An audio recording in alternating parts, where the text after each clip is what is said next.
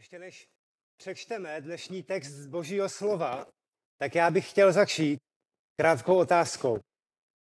A já skoro přemýšlím, že si tady sundám ten stupínek. Já se na vás koukám hodně z výšky.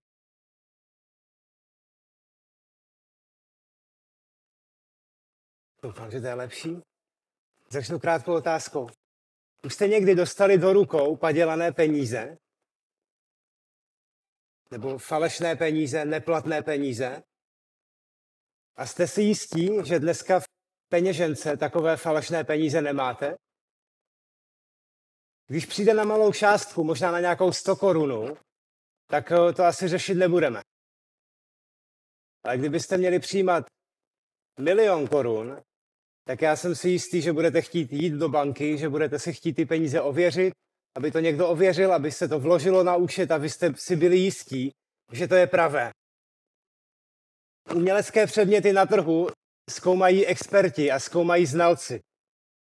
A některé padělky mohou být tak zdařilé, že je téměř nemožné rozpoznat. Oni ale ví, kam se dívat. Oni, oni ty, ty umělecké předměty tak znají, tak je mají nastudované. A není to podobný v duchovním životě. Víte, navenek může vypadat všechno úplně správně. Každou neděli 9.45, ideálně s předstihem, aby toho nikdo nevšiml, tak jsme tady. Vždycky přijdeme, vždycky se usmějeme, vždycky jsme na lidi milí. A Radek minulý týden velmi trefně zmínil, že tou největší životní tragédií není, když zmeškáte letadlo, když tam přijdete o den pozdě, možná si na to vzpomenete, a když zjistíte, že poté, co jste si celý život mysleli, že jste spasení, že máte věčný život, tak na konci, když už bude pozdě, tak zjistíte, že jste se spletli. Že to byl padělek. Možná velmi věrný. A možná jste se hodně snažili, aby to bylo, aby vypadal pravě. Možná jste si i sami nalhávali, že je pravý. Tak to jestli jsem nebo nejsem spasený, to je tou nejvážnější otázkou tvého života. Možná si říkáš, že přece pán Bůh tě vybral. Možná tě napadne, když přemýšlíš o tom, jestli tvůj duchovní život je pravý nebo ne, tak si říkáš, pán Bůh tě přece vybral, to je to, co tady říkáme. Vyvolil, není už to teda všechno dané? Vždyť to se u nás ve sboru vyučuje, pravda? Jak ale vědět, že tvoje spasení je skutečně fakt a že to není jenom produkt tvojí hlavy nebo nějaké zbožné přání? Tak právě toho se dneska budeme dotýkat. Pojďte spolu se mnou otevřít Boží slovo a nyní je čas, abychom povstali z úcty k němu a my budeme z Boží milosti začínat novou biblickou knihu. Nalistujte si prosím se mnou první list tesalonickým a budeme číst prvních šest veršů. Tak tedy první tesalonickým, první kapitola, verše 1 až 6 a zde čteme Boží slovo. Pavel, Silvánus a Timoteus, církvi tesaloničanů v Bohu Otci a Pánu Ježíši Kristu. Milost vám a pokoj. Stále vzdáváme díky Bohu za vás, všecky, když se o vás zmiňujeme na svých modlitbách. A neustále máme na paměti váš skutek víry, vaši námahu lásky a vytrvalost naděje našeho Pána Ježíše Krista před naším Bohem a Otcem. Víme, bratři, Bohem milovaní o vašem vyvolení. Neboť naše evangelium k vám nepřišlo jen ve slovu, ale i v moci a v duchu svatém a v plné přesvědčivosti. Vždyť sami víte, jací jsme byli mezi vámi kvůli vám. A vy jste se stali těmi, kdo napodobují nás i pána, když jste přijali slovo v mnohem soužení s radostí Ducha Svatého. Budeme se modlit. Pane Ježíši Kriste, tak my tě chceme prosit dnešního rána, aby si stišil naši mysl, pane, aby si odstranil vše, co nás bude rušit a moc tě, pane, prosím, dej nám, ať můžeme vidět krásy tvého slova. Moc tě, pane, prosím, ať můžeme vidět krásu tvého spasení a prosím, dotýkej se našich srdcí, promlouvej k nám, rozsuzuj myšlenky. My na tebe očekáváme, pane, my víme, že tvoje slovo je mocné a že je ostřejší než jakýkoliv meč. Tak tě, pane, prosíme, přicházíme k tobě, konej v nás, oslav se. Amen. Můžete se posadit. A víte, dnešní text tak dokazuje, že Bible je opravdu jako taková bezedná studna. Je jako moře, do kterého se můžete ponořit a vylovíte krásné věci. Perly, mušle, a uvidíte krásné věci. A tak se ponoříte znovu a budou tam další věci. To neznamená, že by ten text měl více významu, nepochopte mě špatně, a každý viděl ten svůj. Ale první kapitola tesalonickým ukazuje vedle sebe to, jak vypadá církev, která se líbí Pánu Bohu, tak právě i to, podle čeho můžeme vidět, že jsme skutečně spasení, že jsme skutečně vyvolení. Že by o nás někdo mohl říct, víme o vašem vyvolení. Konkrétně v dnešní pasáži uvidíme tři body. Pokud si píšete poznámky, tak ve verši jedna uvidíme Pavlův úvodní pozdrav. Potom ve verších 2 až 3 uvidíme vděčnost za tesalonickou církev. A nakonec ve verších 4 až 6 uvidíme ty důkazy jejich vyvolení. Tak pojďme do toho prvního bodu. Když otevíráte dopis, myslím tím jakýkoliv dopis, tak ten úvodní, ty úvodní slova napoví lecos o zbytku obsahu. A poštol Pavel používá klasickou a běžnou formu, tehdy známé, známou formu pozdravu na začátek dopisu. Osoba A, možná nějaké doplnění, osobě B, nějaké doplnění, pozdrav. Zajímavé jsou ale hned tři věci. Ta první je, že kromě sebe tam zmiňuje i další. Ta druhá, že adresáta, to znamená církev Tesaloničanů, neuvádí jenom stroze, že by řekl Františkovi, tesalonickým, ale rozvinutým a vřelým způsobem. A ta třetí, že to obvyklé slovo pozdrav, mám na mysli třeba i v civilních dopisech, tak nahrazuje slovy milost a pokoj, které citlivě míří k tomu kšetnému počtu židů, kteří v tehdejší církvi byli, kterým psal. A tak Pavel je jediným, je sice jediným inspirovaným autorem téhle epištoly, takhle to rozpoznáváme, ale na začátku zmiňuje další dva. Co to je za lidi? Je tam Silas, Silase, kterého uvádí, on to píše latinsky Silvanus a Timoteus. Proč je tam uvádí? Proč je přidává? Tihle dva byli jeho spolupracovníci na díle Evangelia. A církev v Tesalonice je velmi dobře znala. Pavlovi záleží na tom, aby věděli, že to, co jim píše, takže to není jenom názor jednoho člověka, názor nějakého Pavla, o kterém se mimochodem šířily různé pomluvy, to hned uvidíme, ale že oni mají zájem i další, kterým, kteřím sloužili. Všichni tři, Pavel, Silas i Timoteus, totiž byli zapojeni do založení tohoto sboru. Tak pojďme si přiblížit ty okolnosti, za jakých tenhle sbor vlastně vznikl a za jakých byl tenhle list napsán. První list tesalonickým je jeden z nejranějších Pavlových listů, možná úplně první a datován může být podle souvislostí, které z písma víme, i podle historických záznamů, už někde kolem roku 50 nebo 51 našeho letopočtu po Kristu. A to by z něj dělalo možná úplně nejstarší epištolu. Možná maximálně galackým byla starší. Tak nad tím můžete přemýšlet, když si tak porovnáte obsah těch dalších listů. A je možné, že tyhle výlety, já se omlouvám, je možné, že tyhle výlety do historie nejsou šálkem vaší kávy. Ale víte, když někam letíte letadlem, tak stejně už byste chtěli letět, nebo spát třeba v tom letadle jako já, ale vždycky si musíte poslechnout ty bezpečnostní pokyny. Když chcete jít hrát Airsoft, nevím, kolik z vás tady dneska je, které to baví, tak taky prostě první potřebujete slyšet co máte dělat a co nemáte dělat. A podobně je to, když procházíme biblické knihy. My se potřebujeme zamyslet nad tím, proč vznikly. My potřebujeme pochopit ty okolnosti, abychom se lépe připodobnili k problémům, které tam byly. Protože že rok 50 a rok 2023, tak ty roky v kalendáři se hodně změnily, kultura se změnila. Ale v pozadí ty duchovní věci, ty duchovní principy, ty se nezměnily, ty zůstávají stejné tak to znamená, písmo je vždycky aktuální. Jenom s ním musíme správně zacházet. A to je mimochodem důvod, omlouvám se, že odbočuju, a to je mimochodem důvod, proč je tolik lidí, kteří písmo opouští a říkají, že k nám dnes nemůže promluvit. Protože si myslí, jak kdyby apoštol Pavel seděl dneska v Kuřimi a, nebo kdekoliv jinde, ale řeknou, že písmo je neaktuální. Ne, písmo je aktuální. Jenom se potřebujeme přenést a pochopit ty principy, které platily pro tehdejší dobu. A tak do, do Tesaloniky dneska to není Tesalonika, ale dneska je to Soluň v dnešním Řecku, tak se apoštol Pavel dostal na své druhé misijní cestě. Pokud chcete paralelní pasáž, tak je to ve skutcích v 17. kapitole, mrkněte se na to doma.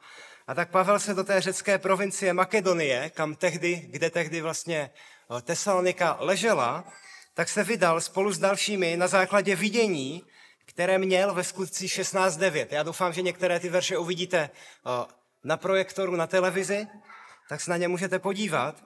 Nemáme čas všechno číst, ale bylo tam zjevení, které on viděl a oni se vydali. Nejprve přišli do Filip, kde založili sbor. Potom, co tam Pavel a Silas byli zbyti a uvězněni, možná si na to vzpomenete ze skutku, a to bylo tam to veliké zemětřesení, kde, jim byli, kde, kde, kde se jim rozlámali pouta, mříže byly otevřeny, tak oni neutekli. Pán Bůh je osvobodil, ale oni neutekli a díky tomu mohli k víře vést toho žalářníka. Možná si to někteří vzpomenete. A tak nakonec, dokonce i s omluvou, jako římští občané, odchází z města pryč. Jenom Lukáš tady pravděpodobně zůstal.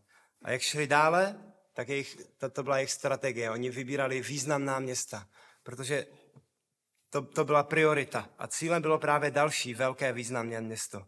A to bylo hlavní město téhle provincie, Tesalonika. Tady přišli a Pavel, jak měl ve zvyku, tak první šel kam? První šel do synagogy. Proč to dělal? Když podle skutku 9.15 byl povolán k tomu, aby byl apoštolem pohanu, tak proč chodil k židům do synagogy? Proč nešel jak v Aténách někde na, na, na náměstí? Na to místo setkávání. Zdá se, že v synagogách bylo nejlepší podhoubí na to zakšít evangelizaci. Byli zde židé, kteří dobře znali starý zákon, ale nejenom, že ho dobře znali, oni si z něho nedělali trhací kalendář, jak to dneska dělá spousta lidí s písmem, ctili ho. A kromě toho do synagogy, abyste to pochopili, tak častokrát chodili, já bych tak možná řekl, jak bychom řekli v Česku, na kšumendu, ale možná i měli nějaký jako upřímný zájem o židovství, tak tam chodili pohané, nežidé. Někteří dokonce tam chodili, že uctívali hospodina. To znamená, byli to věřící lidé. Jak říkají skutky 17.4.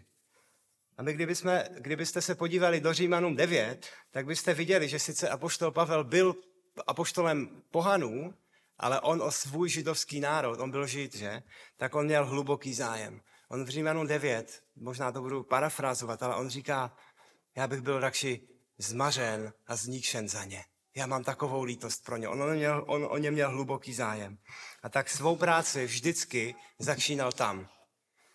Lidé byli ochotní bavit se o písmu a tak to Pavel dělal. Otevíral starý zákon a tam jsou krásná slova on jim vysvětloval a dokazoval, že starý zákon ukazuje na jedno jediný, na Mesiáše. A že Ježíš Kristus je tím Mesiášem. Že Ježíš Kristus je tím jediným Mesiášem, který přišel, aby trpěl, aby zemřel a byl skříšen a skrze víru v něj, aby mohli mít lidé pokoj s Bohem. Ale jejich služba, jejich služba tedy byla velmi důsledná, byla biblická. Ale jak byste se dočetli mm, ve verši, například ve verši 5, a potom to uvidíme ve druhé kapitole, tak oni tam jenom nepřišli, neodkázali kázání a za hodinu, že už by jim měl vlak, nebo že by jim limuzina odjížděla pryč. Oni v synagoze zůstali při nejmenším tři soboty. A ve městě byli pravděpodobně ještě déle. Kdybyste se podívali právě do kapitoly 2, do verše 9, tak byste viděli, že apoštol Pavel tam nebyl jako misionář, o kterého se všichni museli postarat a on nic neudělal. A on tam dokonce sám pracoval, aby nebyl, aby nebyl na obtíž. My bychom se dočetli, že Filipští, mezi tím, co tam byl, tak stihli dvakrát poslat finanční podporu. A to je jasné, že to nejde ze dne na den. Tehdy nebyl žádný revolut, nebyly žádné další takhle jako platformy, kterými pošlete peníze. Někdo to musel dovést. A byli zde dostatečně dlouho na to, aby díky jejich práci, a to, co já chci potrhnout, díky neuvěřitelné boží moci, tak aby tady byl položen základ sboru. Tři týdny, měsíc možná. A taky víme, na druhou stranu, že v Tesalonice byl dost dlouho na to, aby propukla opozice. To už tak bývá. Jak říkají skutky 17, tak tady uvěřili jak židé, tak pohané, tak dokonce byste se dočetli, že uvěřili některé přední vlivné ženy. A to se nevěřícím židům nelíbilo. Oni vyvolali spouru a donutili Pavla a Silase, aby v noci město opustili a potom, kdy, jestli si to vybavujete, tak tam je, že se vydali do Beroje. A tam byli lidé vznešenější, nebo židé byli vznešenější, než eh, v Tesalonice. A dokonce ti tesaloničtí, oni byli tak nevznešení, že jim to nestačilo a oni se za něma vydali a šli je pronásledovat i do Beroje. A tam udělali další spouru. Takže Pavel potom musel jít kam dál až do Aten. Jenom abyste měli takové, takový kontext. Ale tím to neskončilo. Pavel chtěl tesalonické hrozně moc vidět. Mělo ně starost. A víte, to prostředí Tesaloniky, to nebyla rozhodně idylka, když přijde na zakládání sboru. Hlavní město ze zhruba 200 tisíci obyvateli, tehdy velké město, křižovatka obchodu na významné cestě Via Ignácia, ale hlavně na pobřeží Egejského moře. A to znamenalo všechno, že máte tam přístav, připlouvají tam lodě různě, tak nejenom, že tam proudilo všechno zboží z celého světa, nebo z celého minimálně středomoří, ale taky tam proudily všechny možné vlivy. Bylo to multikulturní město, možná hodně podobná situace jako v Korintu. Vlivy ze všech stran. Pohanské uctívání falešných bohů, nemorálnost na každém rohu. Tohle nebyl poklidný inkubátor pro zakládání duchovního miminka, nového sboru. To bylo velmi nehostinné prostředí. Přemýšlel jsem nad tím, bylo to spíše, jako kdybyste opravdu v dnešní době přijeli někde do Maďarska nebo na východ Evropy a chtěli zakládat sbor na nějakém parkovišti na dálnici. Tam prostě na dálnici na parkovišti přijede dodávka, vylezou z toho a jdou se tam na kobereček modlit na východ, k mece. Potom tam přijedou jiní lidi a prostě všechno možné dokola. Tohle nebylo poklidné prostředí, jako třeba znáte z Kuřimy. To bylo něco úplně jiného. Byl tady všudy přítomný vliv všeho. Podmínky nehostinné, ale boží moc větší. A tak kdybyste listovali dále do kapitoly 2 a do kapitoly 3, tak byste viděli, jakou starost o tesalonické Pavel měl. On tam poslal Timotea, aby zjistil, jak se jim daří. A právě na základě toho jim píše tenhle dopis. První ze dvou inspirovaných. A my, kdybychom přemýšleli, o, proč jim tenhle dopis píše, tak tím hlavním tématem tak je Kristův návrat my, my ho vidíme v každé kapitole, na konci každé kapitoly. Ale Apoštol jim píše z více důvodů. Za prvé chce vyjádřit vděčnost, chce pozbudit, za druhé chce odmítnout všechny ty falešné pomluvy a obvinění, které vůči němu proudí.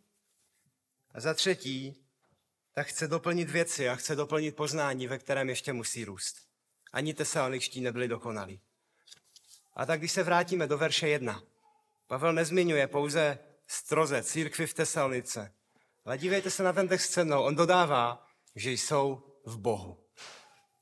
Pokud uvažujeme, co následuje, tak on nechce, aby jim unikly při nejmenším dvě věci. Dvě věci chce, aby viděli. Chce, aby viděli to, jak o nich smýšlí a chce, aby viděli, kým je Kristus. Neuvažuje o nich jako o většině zborů, zmíněných ve zjevení dvě. To jsou ty dopisy, které, které jsou psány zborům. Nejsou podle něho sborem, kde máte nějaký mix duchovně živých a mrtvých lidí a jejich duchovní stav je k diskuzi, kdo ví, jestli jim to tam Pán Bůh, Pán Ježíš Kristus brzo nezavře, tak jak vidíme ve zjevení. Takoví nebyli tesalniští. Oni byli v Bohu. Oni patřili Bohu. A kromě toho zdůrazňuje, kým je Kristus. Zdůrazňuje jeho místo, jeho postavení. Vidíte, on říká v Bohu Otci a Pánu Ježíši Kristu. On je vyvýšený, on je roven Bohu. On je Bohem. A dává to smysl, že to připomíná, když, jak to čtete v, je to ve verši 9, kdyby vás to zajímalo. To nebudeme procházet dnes, ale dává to smysl, když se zamyslíme nad tím, že většina z nich, mnoho z nich, se obrátilo k Bohu právě k oductívání kde čeho. Oni uctívali množství různých model, různých falešných bohů, ale nyní se obrátili k jednomu jedinému trojedinému živému Bohu. Byli povoláni Bohem. A to je ostatně i to, co slovo církev, že? Eklézia, co to znamená. Povolaný lid ze světa, ze tmy. Ze světa, ze tmy do světla. a přeje jim boží milost a pokoj. A to není jenom nějaké pouhé zbožné přání. O, tak tesalniští, já bych si tak přál, aby pán Bůh tam u vás konal, aby, aby vám dal pokoj. On staví před ně něco, co už tam mají, co už tam je. A chce jim to připomenout, chce je povzbudit. Vždyť přece všichni křesťané v Kristu přijali milost. Každý člověk je hříšník, je vinný před svatým Bohem, jak to říká Římanům 3.23. Všichni zřešili a jsou daleko od boží slávy. A potom, kdybychom šli do Římanům 6.23, tak bychom viděli, že mzdou hříchu je smrt, ale darem boží milosti je život věčný v Kristu Ježíši, našem pánu. A já myslím, že na projektoru vidíte i verš, který následuje. Spasení je darem Boží milosti. Je to jedině vírou ve spásné dílo v Pána Ježíše Krista. Ta milost je naprosto neoddělitelná od křesťana. Jedině tak, že se křesťan spolehá na Ježíše, na jeho dokonalý život, na jeho spásné dílo na kříži, že v něho vloží svoji naději, jedině tak může mít ten opravdový šalom, ten opravdový pokoj s Bohem. To je, jak se z božích nepřátel stávají boží děti. Bůh to musí udělat. Bůh musí vše zařídit a on to udělal. A tak taková je církev v Tesalnice. Je povolaná Bohem. Ten druhý bod začíná veršem dvě a ukazuje na vděčnost za tenhle sbor. Je pravda, že apoštol Pavel měl ve zvyku své dopisy, kdybyste si všechny vyskládali vedle sebe nebo pod sebe, tak byste viděli, že měl ve zvyku ty dopisy začínat díku vzdáním za ty, kterým psal. Výjimkou je právě list Galackým, který už jsme zmínili. Tam, tam to bylo tak špatné, tam byl tak zklamán a byl tak znepokojen tím, ne nějakými druhořadými problémy, ale pochopte, on byl tak znepokojen tím, že se odvrací od Evangelia, že neměl za co děkovat. Jenom si to připodobněte, jenom si to srovnejte. Tady říká, oni jsou v Bohu. Za Galacké ani neděkuje. A místo toho jim nakládá hnedka v první kapitole. Ty nevím, kam jste se odvrátili, nevím, co jste slyšeli, ale i kdyby vám to říkal sám anděl z nebe a lišilo se to od toho, co jste přijali od nás, tak budíš proklet. Ale u Tesalenským je mnoho důvodů ke vděčnosti. Tesaloničtí totiž byli příkladem toho, jak má vypadat sbor. Kdybyste se chtěli podívat na to, jak má vypadat sbor, tak pojďte do první Tesalonickým. Jeho radost je, jejich radost, všech tří, je mimořádná. On říká, stále vzdáváme díky, kdykoliv se modlíme, kdykoliv jim přijdou na mysl, kdykoliv si na ně vzpomenou, tak vzdávají díky. Jsou vděční Bohu, jsou plní díku, mají hodně důvodů na to děkovat. A pořád a pořád dokola. Stále vzdáváme, ne jednou za rok a pak jenom občas, když o vás slyšíme, tak si vzpomeneme na něco dobrého. Ne, pořád dokola. Máme tolik důvodů. Ale opravdu, když vezmeme v potaz ten kontext, tak ten sbor tesalonický nebyl bezrizikový projekt. To, to, prostředí bylo nehostinné. To rozhodně nebyl kůň, na kterýho byste si vsadili někde na dostizích. Neměl dobré podmínky, neměl dobrého trenéra. Takhle bychom to mohli převést. Byl velmi mladý a oni o ně měli starost, že? Dalo by se to připodobnit, že byl jako malá rostlinka, kterou zasadíte jenom to semínko a okolo je vzrostlý plevel. Tyjo, to nebyla veliká podle lidských měřítech šance na úspěch. Byl ve stínu, v suché, v kamenité půdě a ptáci přilétali a ty semínka vyzobávali. On byl znepokojen, že to už jsme zmiňovali. Vy uvidíte určitě první tesalenský 3.5. To je ten verš, kde on se o tom zmiňuje. Že byl znepokojen, zda jejich námaha nevyjde na prázdno. Ale z boží milosti tahle rostlinka vzrostla. A proto má tolik důvodů k děkování. Oni se radují. Tenhle sbor je příkladem, že Pán Ježíš Kristus buduje církev. A že ani ty nejhorší předpoklady na to nic nezmění. Proto oni nejdou zakládat sbor tam, kde by prostě nebyla opozice. Tam, kde by všichni byli nadšení. A proto my nechceme jít zakládat sbory tam, kde nás budou všichni přijímat. Ale chceme se spolehat na to, že to je boží práce, že Pán Ježíš Kristus buduje svoji církev.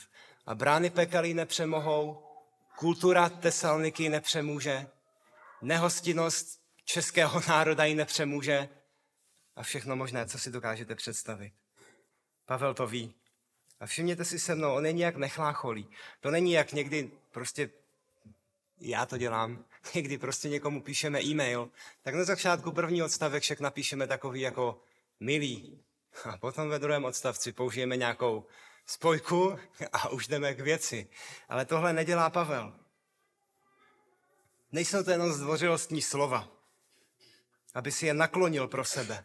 Víte, jak to vím? Podívejte se se mnou do toho textu. On totiž nepřipisuje žádnou zásluhu jim. Mu nejde o to, aby oni si o něm mysleli něco dobré. On všechno připisuje tomu jedinému, kdo si to zaslouží. On nevzdává díky jim, nevzdávám díky vám, o, vy jste tak skvělí. On vzdává díky Bohu. Oni vzdávají díky Bohu. A také zmiňuje, to je zajímavé, že děkují za vás, za všecky. Není to jako třeba právě v Korintu, jo, jenom si to při, taky na začátku je díku vzdání. A potom od třetí kapitoly, tak to není úplně dobrý. Není to jak v první Janově, kde vidíte, kde je velmi těžké se popasovat s první Janovou, protože na jednu stranu vidíte milovaní, dítky a tyhle věci, a na druhou stranu z toho textu vyplývá, že prostě všichni, kteří to budou číst, tak určitě nejsou znovu zrození. Proto, protože čtou to i lidi, kteří o sobě budou říkat, my jsme bezhříšní. A on říká, ne, oni klamou sami sebe. V nich není boží láska. Ale tady to není, tohle není ten případ. Tady děkuje za všechny. A poštol Pavel zní skoro, jako kdyby se do církve v Tesalnice zamiloval. Je úplně unešený a já se mu nedivím. Tak špatné podmínky, tak špatná prognóza. Na to by, žádná, to by žádná banka nezainvestovala tohle. Ale víte, tam, kde Bůh pracuje, tak tam je místo pro úžas, tam je místo pro díky, pro chválu. Co my a naše sbory? Já, když přemýšlím o tom, chodím do kuřimy už nějaké roky, ale tak když, se, když si vzpomenu na to, v jaké situaci byl tenhle sbor i dřív, na to, jak tenhle sbor začínal. Díky bohu jsem tenhle sbor mohl znát i dřív a Radka a další lidi z vás. To je důkaz o tom, že Pán Bůh pracuje. Co lidi kolem nás, co náš postoj? A jenom nechci, abyste mě špatně pochopili, abychom byli ze všech unešení a zamilovaní a všechno jenom dobré. Pavel nikde neříká, neřešme problémy. Dokonce ani ve své nejvřelejší epištole, ve Filipským, tak on ve finále potom, že ho v těch dalších kapitolách vybízí k určitým změnám a dává určitá napomenutí. Nebylo by zdravé nic neřešit. Hlavně, že lidi v neděli přijdou, hlavně, že se budou smát, hlavně, že vždycky vstanou, když jim řekneme vstaňte a když dneska řeknu vstaňte až později, tak nikdo nemá žádné řeši. Hlavně, že se tváří milé. Ne. Hlavně, že dají do sbírky. Ne, o, o to vůbec tady nejde. Nám nejde o to, abychom neřešili problémy. To by bylo nezdravé. Ale víte, to, co se mi honilo hlavou, když jsem se připravoval na dnešní, na dnešní kázání, tak bylo, je strašně snadné vidět ty nedostatky u lidí kolem nás.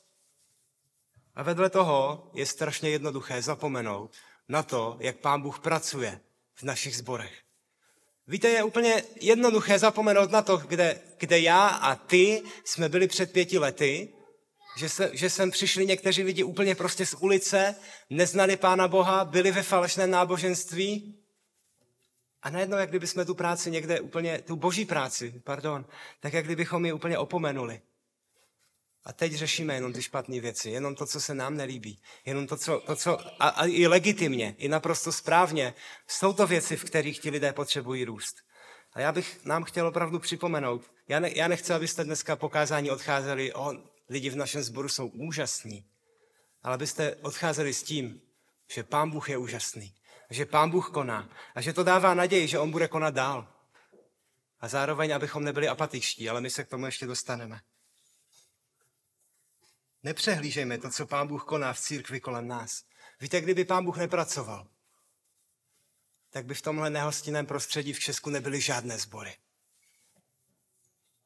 A nebyl byl tady nikdo z nás, žádní křesťané. Byla by tady jenom duchovní poušť. Jenom hromada mrtvých duchovních těl. Tak ve verši 3 připomíná, Nebo říká, že když se modlí, tak si připomíná tři věci. Skutek víry, namahu lásky a vytrvalost naděje. To zní skoro jako kdyby se Pavel radoval z jejich skutku, jak kdyby to, jo, jak kdyby to byly ty jejich skutky. Skutek, námaha, vytrvalost, makejte a vy makáte, tak já se raduju. Jenomže když se pořádně podíváme, tak vidíme, že za těma to třema věcma stojí tři jiné věci. A ty jsou mnohem podstatnější. Jsou jako neviditelné palivo, které pohání všechno viditelné. Skláně se podívejte se mnou pořádně a pozorně do toho textu. My tam totiž máme, máme ano, máme skutek, ale máme tam zatím víru. Máme námahu, ale za tou námahou je láska. Ano, máme vytrvalost, ale za tou vytrvalostí je naděje. Kdyby tam nebyly ty tři zmíněné, ty tři v pozadí, tak by nikdy nemohly fungovat ty první zmíněné, ty, které jsou v popředí. Byla by to jenom duchovní fasáda. A nezní vám to povědomně? Víra, láska a naděje? Ano, je to velmi často zmiňovaná, v písmu zmiňovaná trojce. Stojí častokrát vedle sebe. Ve skutečnosti jsou to totiž tři zásadní a neoddělitelné vlastnosti křesťanského charakteru. Nebo spíše, kdybyste otevřeli dveře do křesťanského srdce, tak by tam někde byly tyhle tři věci. Tři věci, které naleznete v každém opravdu znovu zrozeném srdci. Víra, láska a naděje. A nemyslete si špatně, že jsme spasení skutky, že jsme spasení námahou a prací, nebo vytrvalostí. Efeským 2, 8 až 9, vy ty verše znáte. Tak říká, doufám, že si to budu pamatovat správně i já, tak říká velmi jasně, že jsme spasení milostí skrze víru. A potom dodává, že ta záchrana není z vás, ale je to boží dar, je od Pána Boha. Ne z vás, ale je extranos, je mimo nás. Omlouvám se za tohle latinské slovo, teď mě napadlo, ale je mimo nás, není z nás. A nikdo se nemůže chlubit. Jak to tedy spojíme dohromady, když něco je z nás, ale my máme něco dělat a, a poštol Pavel se raduje za ty vnější věci? Co s tím? Velmi správně to poznamenal jeden komentátor, Warren Wiersbe, máme tam i komentáře od něj vzadu, kdybyste se do toho chtěli poté podívat, tak on říká, že spásná víra je kšiná víra. Opravdová víra je taková, která koná i skutky. To je jednoduchý, takhle jednoduše to lze spojit. Pokud člověk o sobě bude říkat, že je spasený, že uctívá Krista, ale dál bude chodit za všemi falešnými bohy Tesaloniky, tak to asi bude spíše lhát sám sobě. A poštol Jan v první Janově přidává, že zase není možné, aby někdo říkal, že je z Boha a že miluje Boha, ale nenáviděl bratry. A za třetí, první tesalonickým 1.10, k tomu se dostaneme, až budeme příště v tesalonickým, tak dodává, že opravdový křesťan bude očekávat na příchod pána. Je to neoddělitelné. Víte, jestli Koloským, to mě teď tak napadlo, jestli Koloským 3 říká, že náš život je ukryt spolu s Kristem v Bohu v nebi, tak asi nebudeme očekávat na náš, věčný, na náš opravdový věčný život. Nebudeme očekávat někde na zemi, ale budeme na něho očekávat z nebe. A náš život je ukryt v Kristu, takže čekáme na Krista. A křesťan, který má tuhle naději, tak vytrvá i přes těžkosti, protože jeho naděje je neotřesitelná. Není zakopaná nikde na poli, ale je ukrytá v nebi. A tak verš 3 nám odpovídá na otázku, jak může Pavel s jistotou zmínit, že jsou v Bohu. On se nerouhá. Ani nemá jenom takové zbožné přání. Důvodem je, že když se podívá na jejich životy, tak to prostě vidí. Pavel, Silas a Timoteus jsou tedy vděční a děkují Pánu Bohu, že na tesalenských je vidět, že jejich víra je opravdová, že jejich láska je opravdová a že jejich naděje je opravdová. Že jsou funkční, že nejsou jenom makety. Všem by vám byly všechny ty krásné telefony, které nemáte, ty no, nejnovější modely někde v obchodě, když eh, jsou to jenom nefunkční napodobeniny, které pouze vypadají hezky někde v poličce nebo někde ve vitrince. Bratře a sestry, Pán Ježíš Kristus v Janovi 14.15 ukázal, že pokud někdo opravdu miluje jeho, pokud někdo opravdu miluje Boha, tak ho taky bude poslouchat. Proč? Protože on už nebude svým pánem, ale Kristus bude jeho pánem. A jeho víra bude kšiná, bude funkční, nebude jenom maketou. Čemu vám je, pokud pouze vypadáte jako křesťani, pokud v tu neděli opravdu přijdete na čas, první si tam uděláte kávu, se všemi se pobavíte, sednete si do těchto lavic, odsedíte si to tu, všichni si budou říkat, jak je to super, ale nebude to realita ve vašem srdci. K čemu vám to bude? Motivací ke křesťanskému životu je právě láska ke Kristu. Vy to nemůžete sami vypůsobit. Pokud chodíš v neděli do sboru a najdeš se zrovna v tom, co, v tom, co jsem teď řekl, že si pouze sedneš, pouze tady sedíš, ale není to ničím poháněné, tak pros Pána Boha, aby to způsobil. Přemýšlej o evangeliu. Ty nikdy to sám nevypůsobíš, já ani ty. My to nemůžeme vypůsobit. To musí udělat Pán Bůh, jak říká Římanům 5.5. A tak to nás dostává do dalšího verše, do verše 4 a zároveň i do posledního bodu dnešního kázání. To jsou ty důkazy jejich vyvolení. My už jsme viděli tři velmi dobré důkazy jejich znovu zrození, ale možná, ne, pro, ne, tak to není. Je to proto, že on říká, my víme o vašem vyvolení a dává dva důvody, ale přidává k těm třem další dva. Ve verši 4 říká, víme o vašem vyvolení. Tak to je zvláštní, že? Není to trochu pyšné? Není to trochu sebejisté? O někom říkat, my víme o vašem vyvolení? Už jste někdy přišli do sboru a měl, má bratr Josef někde na hlavě, možná kvůli tomu si musel ostříhat vlasy, má tam někde napsaný vyvolený? Nemá. Jak to může vědět apoštol Pavel? Kým je Pavel, že si dovoluje soudit, kdo je a kdo není vyvolený? Víte, jenom mezi něma, mezi Pánem Bohem. Ano, je sice pravda, že je to Pán Bůh, který vidí do srdce lidí, ale zároveň také víme, že z toho srdce přetékají ven věci, které tam jsou. Stejně jako když, ne, stejně jako když vyjdete ven, nebo vejdete do čerstvě umyté koupelny, tak ne, ne, neuvidíte chlor, Dneska už se to moc nepoužívá, ale víte, o čem mluvím. Neuvidíte ho. On tam není ve vzduchu, že by tam bylo, já ani nevím, co to je za, za o, chemickou značku. Nevidíte chlor, chlor, chlor, chlor a všude chlor. Omlouvám se všem chemikům. Ale vy ho cítíte. Přijdete a uhodí vás to do nosu, je tam chlor. A tak je to i s duchovním stavem. Obrazně ty věci lze cítit ve vzduchu. Ten předchozí verš nám už předložil tři věci, a tady máme jako bonus další dvě. Konkrétně věci, který, na kterých viděl Pavel a Silas a Timoteus, že tesalniští opravdu jsou vyvoleni. Že to není, že ta práce se neminula ušinke. Ještě nech si je ukážeme. Tak já nechci nechat nezodpověznou důležitou otázku, možná pro některé legitimní. Co to vlastně znamená být vyvolený? A nebudu mluvit dlouze. Být vyvolený znamená jednoduše, že si nás pán Bůh vybral. Tečka. Že nás přeturkšil. Budu používat biblické termíny, že nás předem poznal. A každý znovu zrozený člověk, který nutně patří mezi vyvolené.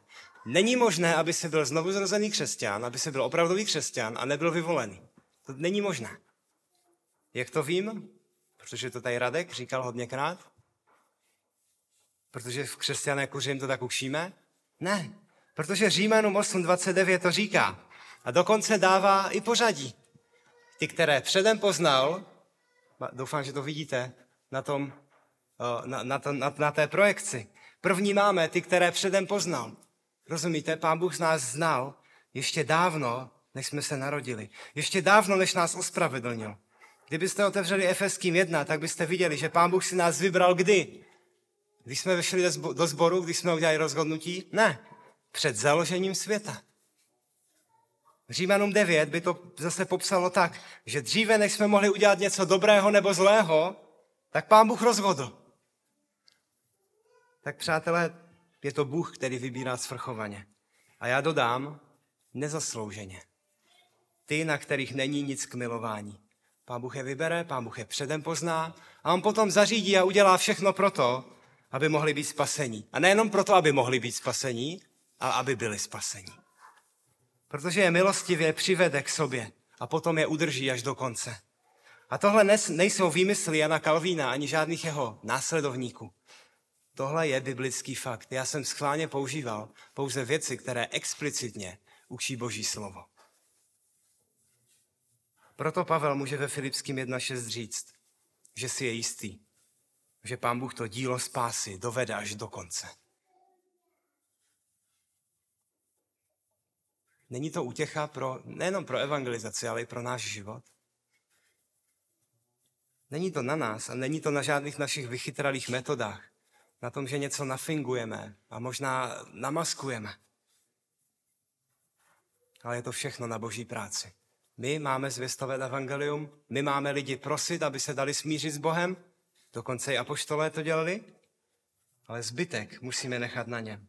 A tak, jak říká Jan, 30, Jan 6, 37 a Jan 10, 27 až 28, tak ty, které Bůh Otec dává synu, tak ta stejná množina lidí jistě uvěří a dojde až do nebeského království.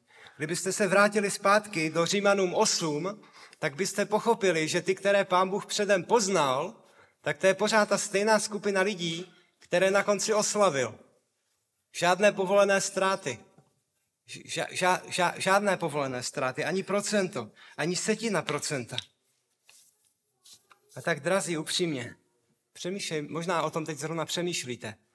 Není to nespravedlivé, že pán Bůh vybírá? Není. Já jsem si jistý, že není. Vždycky, když se zmíní tahle otázka, tak se mi takhle vybaví. To, co řekl jeden kazatel, Paul Washer. A on řekl velmi trefně. Víte to, nad čím bychom se měli pozastavovat? Není, proč pán Bůh nevybral všechny, ale proč pán Bůh vybral vůbec někoho. Já do vašeho srdce nevidím, ale vy tam vidíte. A jenom si promyslete, kdybyste jednoho dne měli před Pána Boha přijet a, a vyskládat mu všechny ty věci, které jste udělali, všechny myšlenky, všechno, co jste měli v hlavě, co ostatní neviděli. A teď byste se tam takhle postavili. Nevím. Na nás není nic k milování. My jsme nepřátelé, my jsme v tom, jak se rodíme a v tom, jak jsme, tak jsme nepřátelé Boha. A opravdu pán Bůh to musel změnit. Pán Bůh radikálně s tím něco musel udělat. A za mě, já, já jsem přesvědčený, že v tomhle je, je učení o vyvolení nádherné. Protože kdyby pán Bůh nekonal, tak by se to nikdy nestalo. Na to se můžete spolehnout. A my nyní můžeme jenom děkovat. Co ale tesaloničtí? Jak Pavel může tedy vědět, že jsou vyvolení? Jsou tam dvě věci. Ta první je, že pán Bůh působil, takže přijali evangelium. To je ve verši 5. Římanům 1.16 říká, že evangelium je boží mocí ke spasení. To znamená, skrze evangelium lidé uvěří. Ale bez toho, aby pán Bůh přišel a otevřel ty duchovní oči, tak nikdo neuvěří. To už víme. A to, že uvěřili, to, že evangelium nepřišlo jenom jako slovo, které by je takhle někde minulo, nebo by druhým uchem vyšlo ven, ale že je zasáhlo do srdce hluboce a oni byli znovu zrození, tak to je důkazem, že Duch Svatý působil. My víme, že ve spasení je zapojená celá Boží trojce a je to právě Duch Svatý, který dokáže způsobit, že zatvrzelý člověk uvěří v Krista. Že to, co přijde k jeho uchu, tak se dostane do hlavy a potom do srdce a způsobí znovu zrození. Tak tedy evangelium funguje, protože to není lidský projekt, ale protože to je práce trojediného Boha. A pokud oni uvěřili, pokud oni reagovali opravdu, že přijali to evangelium, že byli zasaženi svým hříchem, já nechci, abyste mě špatně pochopili. To není, že někdo přišel a řekl, o, pán Bůh tě miluje a chce, abys měl úžasný život, žádný nemoci, žádný problémy, finanční prosperita, žádný rozbitý mikrofony, Martine. Nic, žádný problém, všechno bude jenom dobrý, exponenciální příjmy. Jo, takový život chci taky. Ne, zvěst Evangelia je, že ten největší problém, který máš, tak je, že Bůh je svatý a ty ne. A pokud nebudeš smířený s Bohem, tak skončíš jednou ve věčném pekle. Tohle je evangelium. Ale evangelium má naštěstí, díky Bohu, tak má tu dobrou zprávu. Že Pán Ježíš Kristus přišel a zemřel jako zástupná oběť, abychom s Bohem mohli být smíření. Milostí skrze víru. Evangelium není jenom, že, že něco, co přijmeme a budeme mít lepší život, ale je to něco, co proměňuje náš život. A oni, ho, oni v něho uvěřili, jak čteme, nepřišel vám jenom ve slovu, ale i v moci a v duchu svatém a v plné přesvědčivosti. To byl důkaz, že byli mezi vyvolenými a proto pán Bůh v nich konal. A ten, tím druhým důvodem je, že napodobili je i pána. Evangelium je zasáhlo a proměnilo. Stalo se z nich, stali se z nich Kristovi učedníci, začali Krista následovat a poštol Pavel dodává, že Boží slovo přijali navzdory veliké ceny, kterou to stálo. My čteme, že napodobují nás, napodobujete nás i pána, když jste přijali slovo v mnohem soužení, to je krásný, v mnohem soužení z radostí Ducha Svatého. Oni to přes mnohé soužení nevzdali, přes mnohé překážky to nevzdali, ale skrze a uprostřed toho všeho se radovali. Vidíte, tady je, co znamená, když ta víra a ta láska a ta naděje nejsou jenom maketou v obchodě, ale když to je něco skutečného. A tyhle dvě skutečnosti, tyhle všechny skutečnosti bychom mohli říct, které jsme dnes viděli, tak nám dávají jistotu a ujištění, já bych možná nepoužil slovo jistotu, a dávají nám dobrý důvod se domnívat, že někdo patří mezi vyvolené. Přesně jako to říká 1. Petrova 1, 6 až 8, když přijde na 1, 6 až 7 možná je lepší, když přijde na ty zkoušky. Ty zkoušky a těžkosti nebyly něčím, co by u neznovu, neznovu zrozených lidí uhasili víru, a bylo to něco, co tu víru vyzkoušelo a naopak ještě více rozdmíchalo. Ukázalo to, že jejich víra a naděje, že jsou rizí, že jsou pravé, že to není něco jenom dočasného, nějaké nadšení krátkodobé,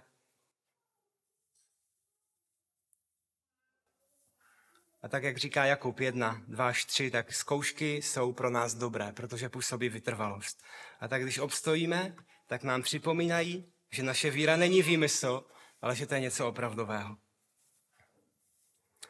Tak my jsme v té dnešní pasáži mohli vidět, že tesaloničtí jsou příkladem zdravé církve. A toho my se dotkneme více, až, bude, až se vrátíme do téhle kapitoly. Pavel s dalšími za ně byli vděční, protože viděli, že žijí a že, ve, že opravdu jsou boží děti.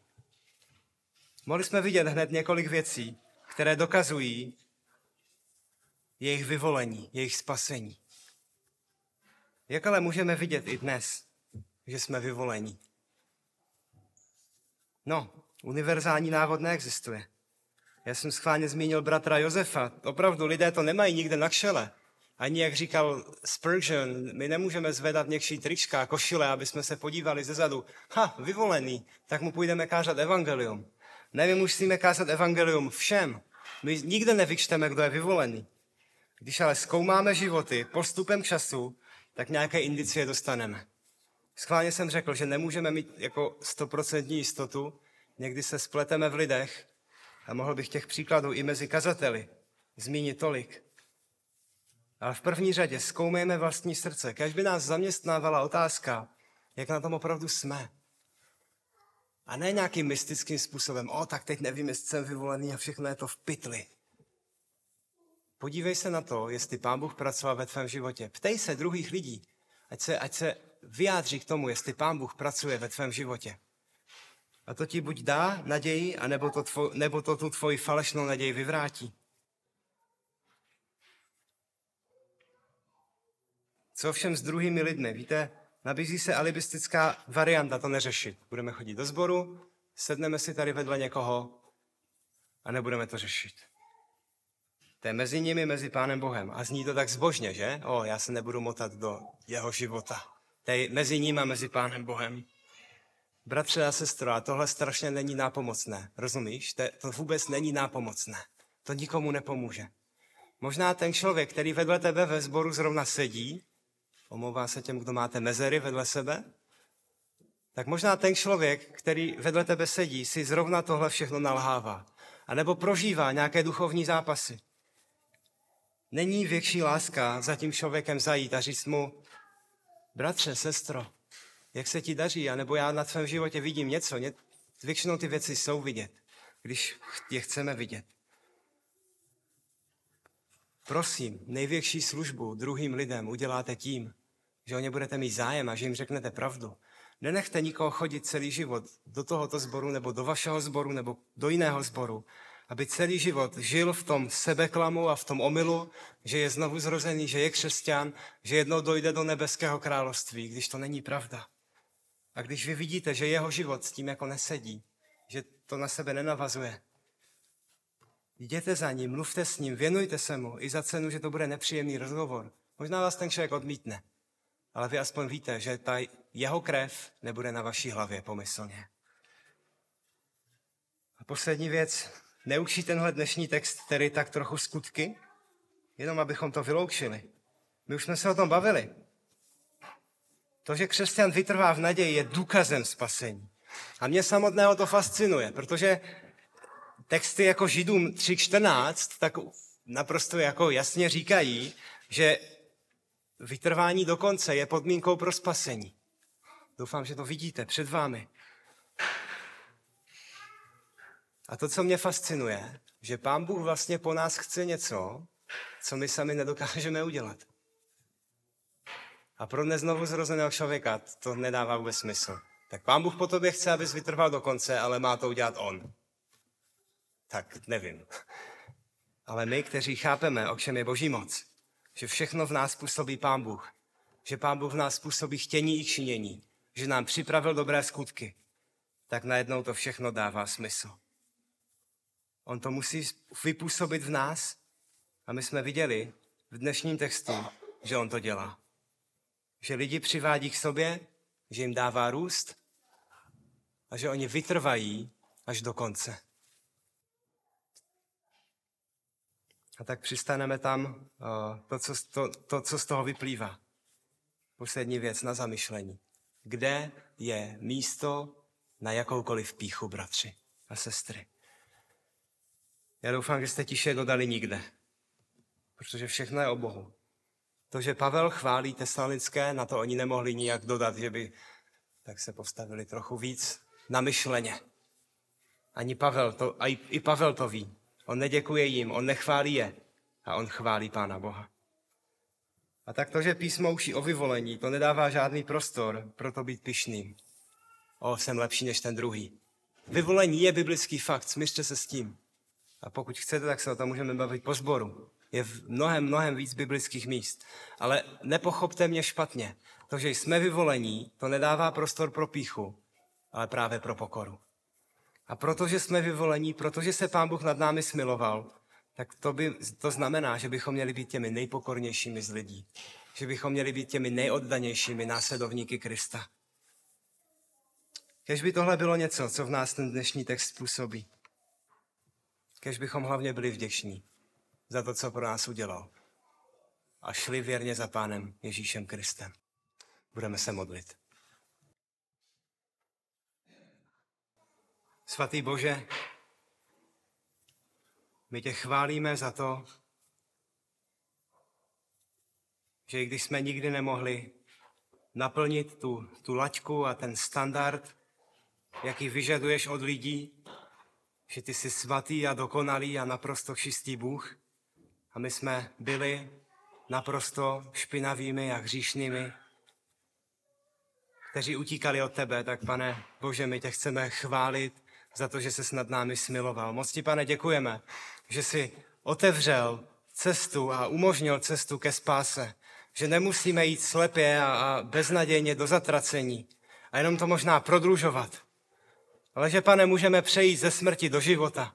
A tak já ti chci, pane Ježíši Kriste, z celého srdce děkovat. Za to, že tvoje písmo nám dává nahlédnout pod poklišku něčeho nádherného. Pane, já tě chci chválit za to, že navenek my víme, že jsme uvěřili v tebe, pane Ježíši, a my to vyznáváme. Ale já tě chci chválit za to, že jsi nám dal možnost nahlédnout do něčeho tak slavného, jako to, že dávno, než jsme cokoliv udělali dobrého nebo zlého, dávno, než jsme se pro tebe rozhodli, než jsme činili nějaké rozhodnutí a reagovali na evangelium, takže jsi s nás, pane, vybral. Já tě chci moc prosit, ať pomůžeš nám všem tuhle, tohle, tuhle biblickou pravdu správně chápat, ale zejména, aby si nám, pane, pomohl ji správně ocenit a správně na ní reagovat, pane.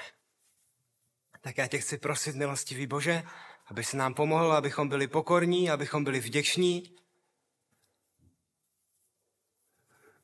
a abychom nikdy nechtěli utíkat od tebe, pane. Abychom chodili co nejblíže k tobě, abychom si každý den uvědomovali, že být na tvé stezce, být v tvých přikázáních, pane, tam, kde ty nás chceš mít, takže to je to nejlepší místo pro nás. Že to je tisíckrát a milionkrát a nesrovnatelně víckrát lepší, než to, kde jsme dříve byli. Ve tmě ztracení bez naděje. Tak tě chválíme, pane, a chci tě moc prosit, pokud je tady někdo, kdo tě nezná. Já tě, pane, moc prosím, ať konáš v něm tu práci.